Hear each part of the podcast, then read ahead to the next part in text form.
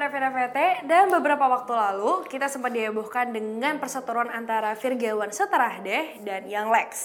Virgawan menuduh Yang Lex mengambil dan mencuri karyanya si Virgawan dan Yang Lex beranggapan sebaliknya. Mau tahu lagunya? Ini lagunya Seterahdeh. Lah bodo amat, bodo amat lah, lah bacot amat, bacot amat lah, lah bodo amat, lah bacot amat. Bodo amat, bacot amat. Dan ini lagunya Yang Lex.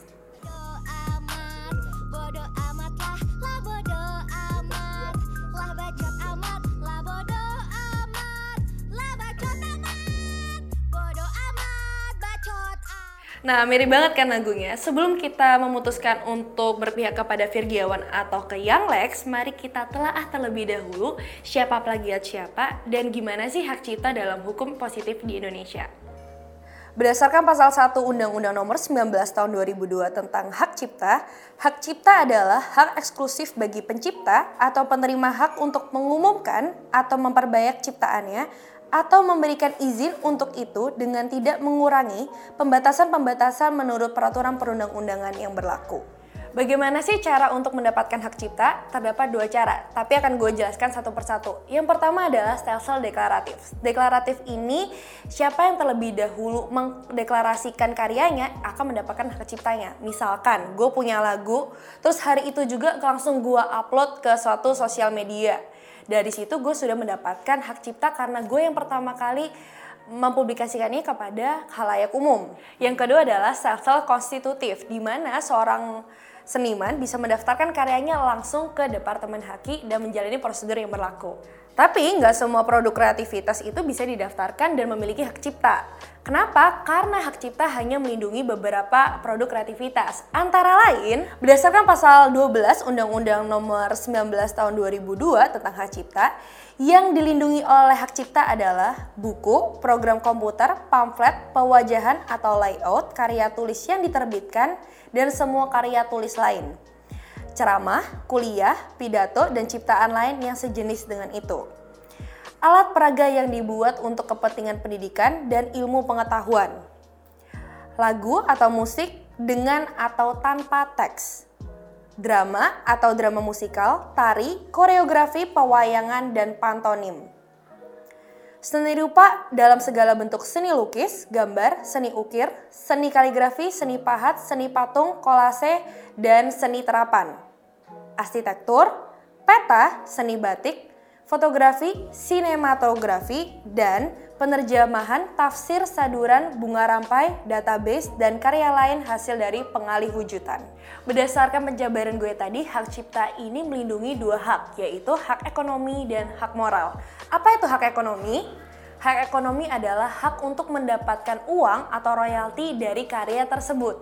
Sedangkan hak moral itu melekat selamanya dari seniman yang menerbitkan atau membuat karya tersebut. Apa sih yang dimaksud dengan hak moral dan ekonomi tersebut? Contohnya, gue mengeluarkan satu lagu dan gue menciptakan lagu tersebut. Dan lagu tersebut dibeli oleh satu label dengan harga yang pantas.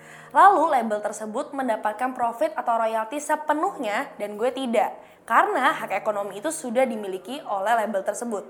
Tapi hak moral atau nama penciptanya akan selamanya ada di lagu tersebut. Misalkan lagu Neng Neng Nong Neng. Itu kan dibeli oleh Ahmad Dhani oleh suatu orang. Tapi namanya tetap eh, tercantum dalam lagu tersebut.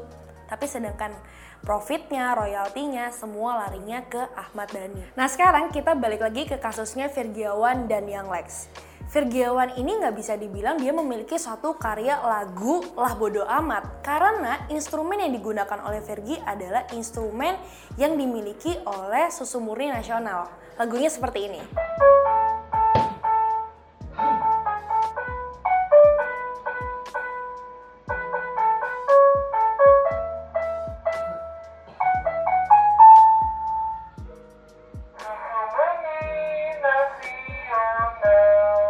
Di sini posisinya Virgiawan menuduh Yang Lex mencuri lirik dari Virgiawan. Tapi seperti yang kita ketahui bahwa lirik bukanlah salah satu ciptaan yang dilindungi oleh hak cipta. Sehingga Yalex tidak bisa dituduh mengambil atau mencuri dari liriknya Virgiawan. Pertanyaannya adalah, di kasus ini terjadi plagiarisme nggak sih? Menurut gue ada. Tapi bukan antara Yang Lex dengan Virgiawan. Tapi Yang Lex dan Virgiawan terhadap susu murni nasional. Karena instrumen lagu yang digunakan oleh Yang Lex maupun Virgiawan sepenuhnya milik susu murni nasional. Dan tidak ada satupun di antara mereka yang mencantumkan hak moral dari susu murni nasional atau menyerahkan hak ekonomi yang sepenuhnya milik susu murni nasional. Jadi kalau menurut gue yang pantas dituduh plagiat adalah Virgiawan dan Yang Lex. Dan yang sepenuhnya berhak untuk menuntut adalah susu murni nasional. Kalau lo setuju nggak dengan pendapat gue? Kalau lo setuju, jangan lupa komen, like, dan subscribe karena kita butuh duit.